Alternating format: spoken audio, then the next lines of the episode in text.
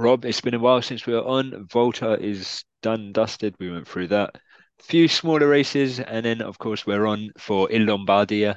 Um, go talk us through the Bretagne Classic and then uh, the Canadian races, and then we'll go on to what happened in Italy. Yeah, yeah. So the Canadian races, um, yeah, always an interesting two races. A lot of U C I points tied up in them. Um, and yeah, this year, I thought they were pretty good races this year.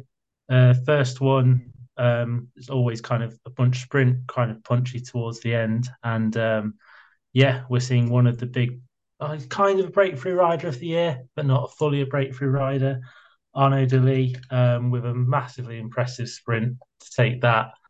And yeah, I think this is a rider who I think could be a real, real star of the future coming up, winning Grand Prix, re- winning the race in Quebec, beating Corbin Strong and Michael Matthews, who always performed well in that race. Um, and yeah, just fantastic result for him. I think Lotto's destiny, having signed him long-term, I think definitely fills the void of losing Caleb Ewan. And um, yeah, I think a real guy for the future. He might even develop into a classics star as well, as opposed to just being kind of the puncher he is currently. And then, um, yeah, sort of leading in to the build-up for Lombardia, we saw Adam Yates and Pavel Sivakov on an extremely high level uh, in Grand Prix Montreal. Adam Yates taking the win there ahead of Sivakov. Um, two fantastic climbing performances from both of them. And, uh, yeah, after that, it was a few smaller Italian races leading into a Lombardia. And, uh, um, yeah, uh, um, I was just going to mention Movistar picking up a third spot. Probably one of the best results all season in, in Montreal. They haven't, yeah. yeah, they've been showing themselves here and there, but, yeah, I remember picking up third spot. And even Simon Yates coming in sixth. Velasco, fifth for Astana. Uh, we'll, we'll go into this later in the podcast, I guess, but a lot of teams not picking up results. Um, a few years ago, you'd see all of these teams picking up few, few results throughout the season, but I haven't seen that this season. But onto that later. Let's go to Lombardia. Yeah. So Lombardia, um, kind of, yeah, the build-up races, the Italian races, we sort of saw... Um, Roglic was sort of coming in strong. Uh, Giro d'Emilia was clearly the strongest rider uh, ahead of Pogačar. Pogačar kind of always having the strongest team in this race, as U A E seemingly having a lot of very strong riders, still fresh, still going at this late stage of the year. Pogačar very well supported in this race by Adam Yates and Mark Hirschi, especially. Um, Jumbo Visma kind of been on the ground, relatively speaking, with them. Only Wilco Kelderman, Volta and Benoot, which, you know, solid riders, but in a race as hilly as Lombardia, not not an A-team sort of thing. Yeah. Um, and, yeah, kind of Pogačar having won this race in twenty twenty-one and twenty twenty-two as well, um, just kind of launching a big attack on the main climb and staying away. Pogačar, very good road bike time trialist, and yeah, the group behind left with no no teammates, no domestiques to chase. And when a rider as strong as Pogačar's got a gap, um, you're never going to have the cohesion, or very unlikely to have the cohesion, even with him cramping to bring it back. Um, and yeah, we also saw Evenepoel crashed early. Maybe he had the legs to have done more in the race, maybe he didn't, but yeah, a bit of a disappointing end of the season for him with that crash. Um, I think Remco and Pogačar are likely, hopefully we'll see them clash properly at Liège and um, in in Lombardia next year, because I think they're two of the best, well, I think they are the two best one-day racers um, over hilly terrain. Um, I think we should see a great duel a few times with them in the future, but yeah, it's not quite happened this year. And yeah, just another outstanding win for Pogačar. Didn't look like he had it in those Italian races, but with a bit more distance, a bit more difficulty on the course, um, Pogačar once again showing he's the class of the, uh, the field at the moment, and the only thing blocking him from having a near-perfect season is uh, Jonas Vingegaard at that Tour de France. Absolutely, and that brings his win ratio for Lombardia three and three, which is absolutely incredible, and I don't see anyone beating him next season, so No. Incredible, incredible stuff. He's on five monument wins.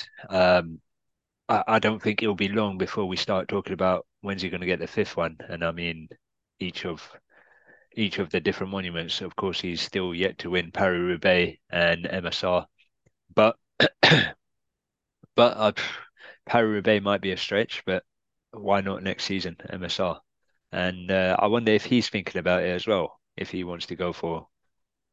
I think he should. I, I, I think I think he's a rider capable of it. I think I think uh, I think both Roubaix and San Remo are tough for him, simply because it's so hard for him to drop uh, Van Aert and especially Van Der Poel at either of those races. Um, and he, although his sprint's good, I don't think it'll, he can ever beat those two, to be honest. Um, But yeah, he should definitely give it a go because, you know, three out of the five at his young age is something pretty special. And, you know, he's kind of, he's won the Tour already. I yeah. think a career goal for him to win all three Grand Tours sounds like an obvious one.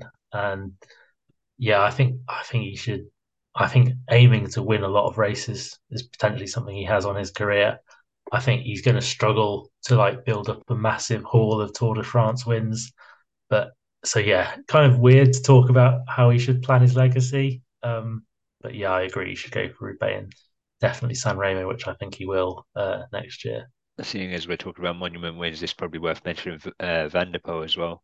He's in the same boat. He's got three to his name. Um, well, three separate ones, rather. Uh, but he's, of course, won uh,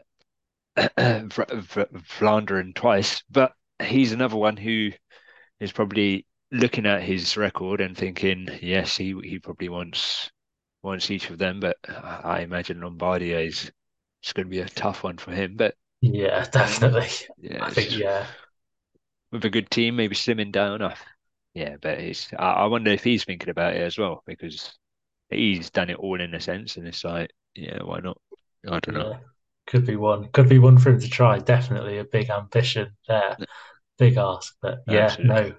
I definitely think he could, could give it a go. Right in front of me, Rob, I've got the list of winners all season for the big races, the U C I World Tour races, and the same names are are there over and over again, really, Rob. Um, early season, yeah. if you remember, it was uh, Jumbo Visma just picking up win after win. Um, and then, you know, the likes of Tadej Pogačar, Primož Roglic picking up the early... Uh, weekday, week-long races, and then uh, you go to the you go to the classics, and of course uh, that's where we talk about Jumbo picking it up, and then uh, you got the likes of Pogačar again picking up Flanders, uh, Von, Jonas Vingegaard picking up Basque Country, Van der Poel winning Paris Roubaix, Pogačar again picking up both Amstel Gold Race, Flèche Wallonne, uh, Remco picking up Liège, and of course he's world champion. T T R. So it's just, Rob, it's these five, six, seven riders or t- two, three teams which are sweeping everything. Um, how do you react if you're one of the other teams? Uh, yeah, it's very tough.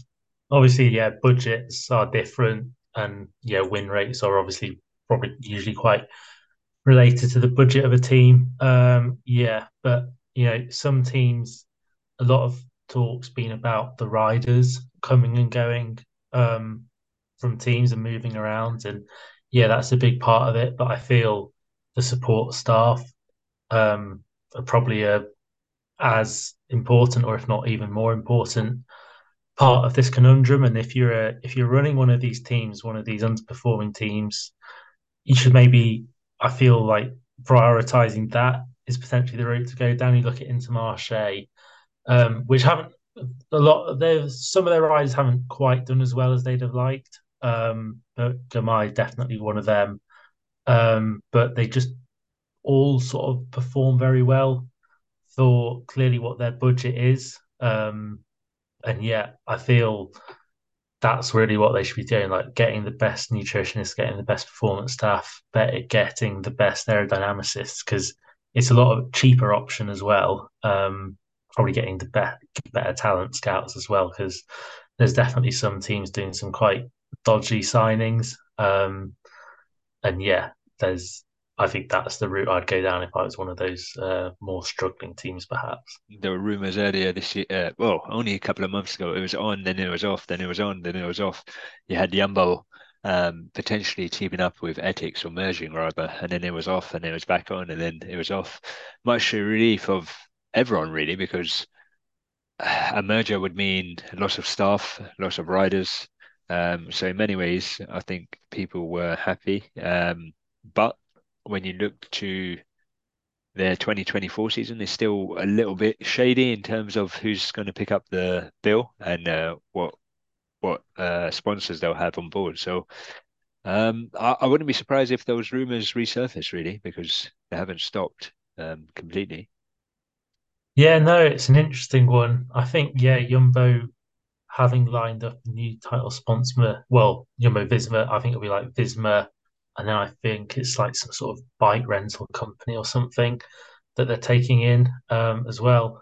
But yeah, merger collapsing. Obviously, don't know which side was keener to pull out, but yeah, it seemed like Lefebvre very keen to be sort of running a team, holding a team, and yeah, it didn't really make any sense. The sort of only real reason I could think is basically one of Soudal Quick-Step's, um, basically one of their sponsors just going across to Jumbo, and then basically that Soudal team totally dissolving, um, which I don't think really helps anyone. It seems a very intricate way of Jumbo Visma basically stealing a sponsor.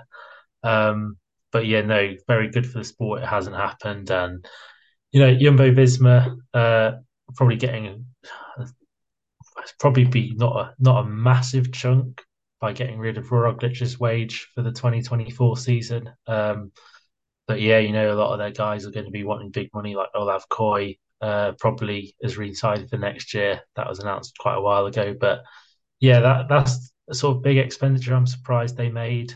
Um, and yeah, obviously Vingegaard, talking contract renegotiations constantly, will probably be always wanting a bit more, and probably Van Aert as well. I think Van Aert re-signed a new contract with them this year. So yeah, they've they've needed a lot, but I think they're offering value to money for sponsors. So so yeah, it's a weird one. This is interesting, Rob. And um, basically, I also want to talk about like what are the key signings. You just mentioned a few there, but there's been some transfers. Primož Roglic being, of course, the biggest one, but any other transfers so far which have uh, raised eyebrows for you?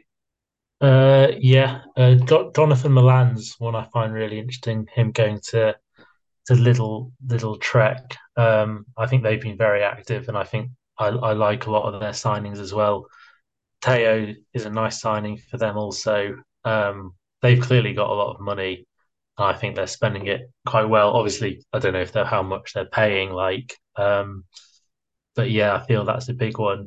Another interesting one around the Roglic move to Bora is that Roglic is bringing Mark Lambrecht, who's currently Wout van Aert's coach, with him, um, which I think is a massive thing for Bora as well, because you look at the riders they brought in in previous years, big money signings such as like Vlasov and Higuita, and they've just underperformed, and some of Bora's like best performance staff have gone elsewhere. Like, so I think they really needed to sort of replenish their performance staff, Um, or they're like top coaches, which I think Mark Lambrecht is, is a very good signing for them. Um, other than that, I've, Roglic is clearly the key one of this calendar. Uh, quite a lot of movement from the sprinters. You're seeing um, Fabio Jakobsen move um, to D S M. I don't think that'll work out fantastically for him.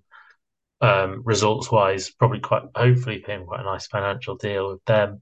And then South, Sam Welsford leaves D S M, uh, I believe, for Bora, which I think will be fantastic for him. I imagine they'll be paying him a lot. And he then gets a lead out from Danny Van Poppel, and yeah, which is probably, after being at Alpecin, probably the best lead out you can get at the Tour. So for him, that's a fantastic move. Um, yeah, other than that, other than that and the Roglic move, uh, I don't think there's anything too exciting. Sivakov is kind of a big name going to U A E, but Um, I think his value's dropped over the years slightly, to be honest, and he'll probably just move into the role of luxury domestique at that team, I imagine. What what of uh, Ineos though? Um, they've let, as you mentioned, Teo. They've let Teo go, Sivakov go. They haven't replaced. Well, Chris Froome in many ways, or rather, they haven't replaced. Yeah, uh, yeah they haven't. Um, they did have. Ah, oh, his name Benal. escapes me. No, um, Tour de France winner. Oh, Benal. Yes, of course. Sorry. Yeah. Yes, uh, but of course the injury put him down for a bit. Um, so where are they next year? Where do they stand? Oh, I think they're totally, totally done for. Like, it's looking really bad for them. I think that their saving grace is that they did re-sign Carlos Rodriguez when he was meant to go to Movistar.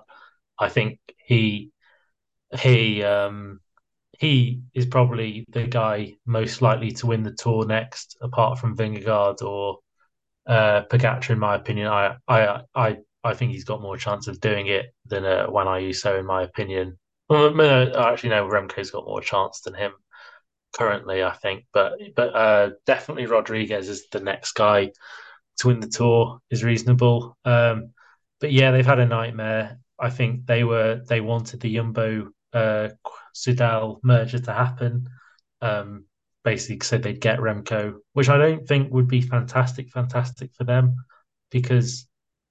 Although I, I don't think Ineos would improve his level massively from where it was at Quick-Step. I think they'd improve his time trial. He'd probably be a guaranteed world time trial champion at Ineos. But I'm I'm not convinced his climbing would go through the roof. Maybe it would, but I I, I don't see Remco at Ineos winning the Tour still, to be honest. Um, Do you so, think there's yeah. a correlation between Brailsford joining Nice? So obviously that's Nice's their football club. Ratcliffe purchased recently. There's also talk that Brailsford will be have a hand in managing Manchester United. Um, not obviously the club manager, but yeah. more in the background. Um, if Ratcliffe does put off um, a purchase of the club, um, there's like confirmed reports of Brailsford literally sleeping over in his car at the training ground for Nice Football Club, making sure that project like succeeds effectively. So do you think there's a like he's clearly taken a step back? Um, is that due to the poor results or other projects enticing him more, do you think?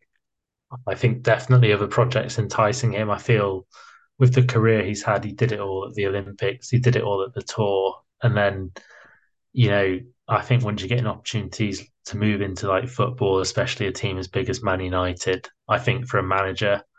Um, or well, not a not a not a football manager, as you say, but but someone in that sort of management role. I think, yeah, for him, that's what he should do. Obviously, it's not great. The team is kind of flopping and clearly having managerial issues. Um, Rod Ellingworth, I imagine, should be the person sort of taking on the main responsibilities. Um, how much Brailsford comes in and out and how effective that is, I don't know. I don't know if anyone that really. Other than those at Ineos probably know that. But yeah, I guess they were kind of taking a gamble with this merger happening. If the merger happened, they could have got Remco and also a whole load of other riders on on the cheap. Um, but that's not happening now. So so yeah, they've kind of, they gambled and they lost, I'd say is what's happened. And now they've got an awful lot of places on their team to fill. And whether they do that with current riders who they currently don't have a contract with or haven't announced contracts with, I don't know. Um, but yeah, they're definitely not bringing in another superstar.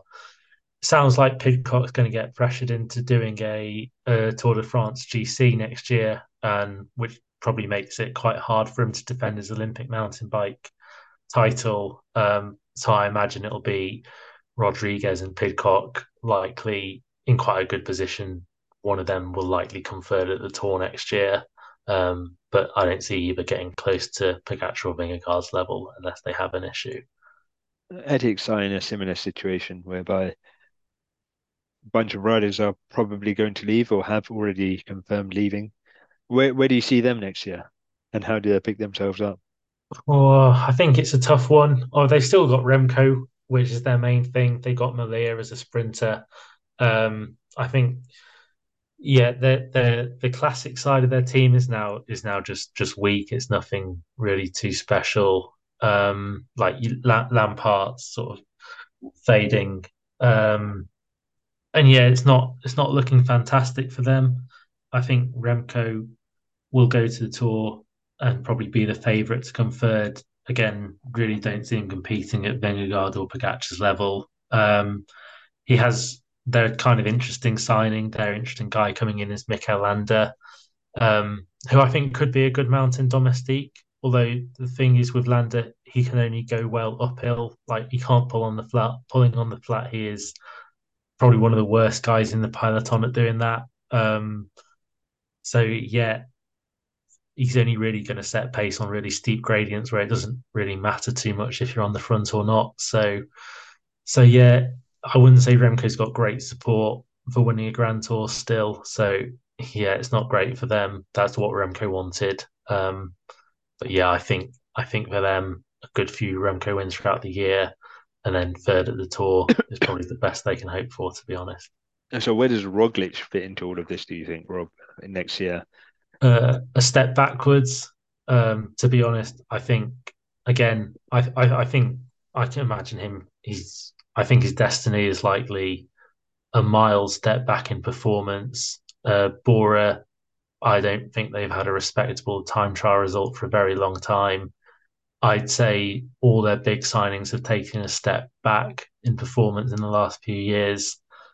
I think he needs Mark Lambrecht to be his coach, um, which I assume he will be, but he's not going to have the support staff that he did at Jumbo Visma, and I think Jumbo Visma have the best support staff pretty much across the board, other than in time trials where Bingham's number one now. Um, and yeah, I think I think his performance will just drop slightly. I think he'll still win lots of races, uh, still win like stages. I don't think his sprint's as good as it once was, so maybe even fewer of them as well. And yeah, to be honest, I just see him being part of the big fight for third place at the Tour. Um, so yeah, not a great. And I hear, well, although it has all worked out pretty well for him, because apparently he's on five point five or six million at Bora, which I think even in this increasing wage market is quite a good deal for Roglic, to be honest. So yeah, absolutely. And so looking at the other teams now, Rob, like you have the likes of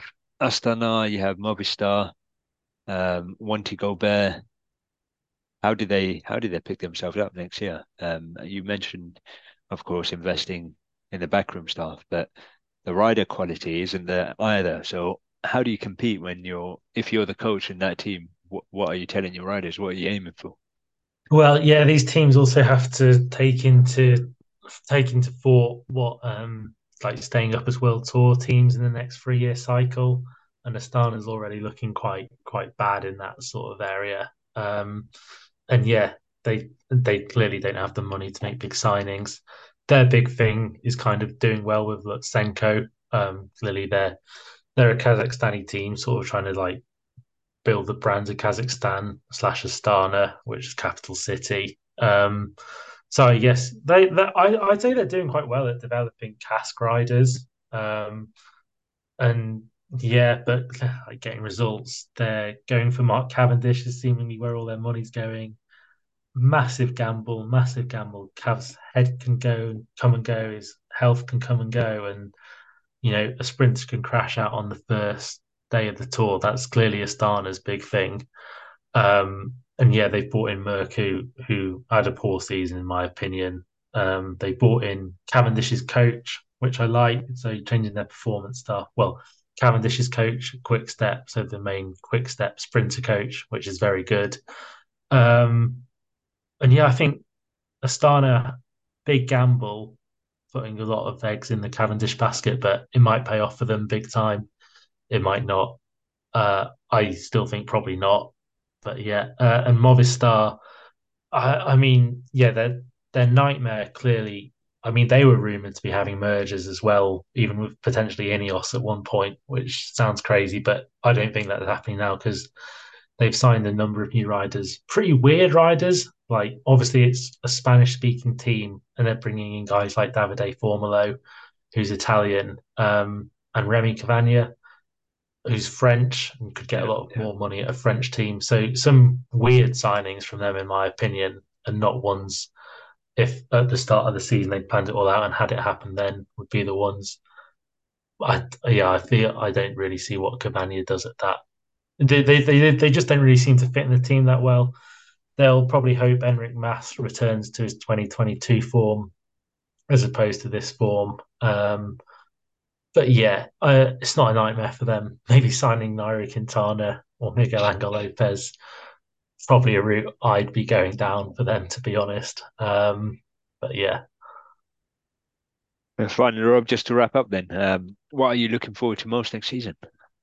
Next season, well, I don't know. I think, I think, uh, honestly, more transfer stuff. Yeah. I find it really interesting. Uh, who should go where and stuff like that, and basically what Ineos should do and what they try and do. Because yeah, there's just been crazy things happening in transfers and mergers this year, um, and Ineos are clearly desperate to get their hands on a big sort of ready-made talent for them. Um, so seeing that as well, I think the tour. The tour should be good with um, Pogačar versus versus Vingegaard, and yeah, seeing how Roglic goes at his new team will be interesting also. So, so yeah, absolutely, Rob. Thanks for coming on, and uh, look forward to having you again next season. Look forward to it, mate. See you soon. Bye. Bye.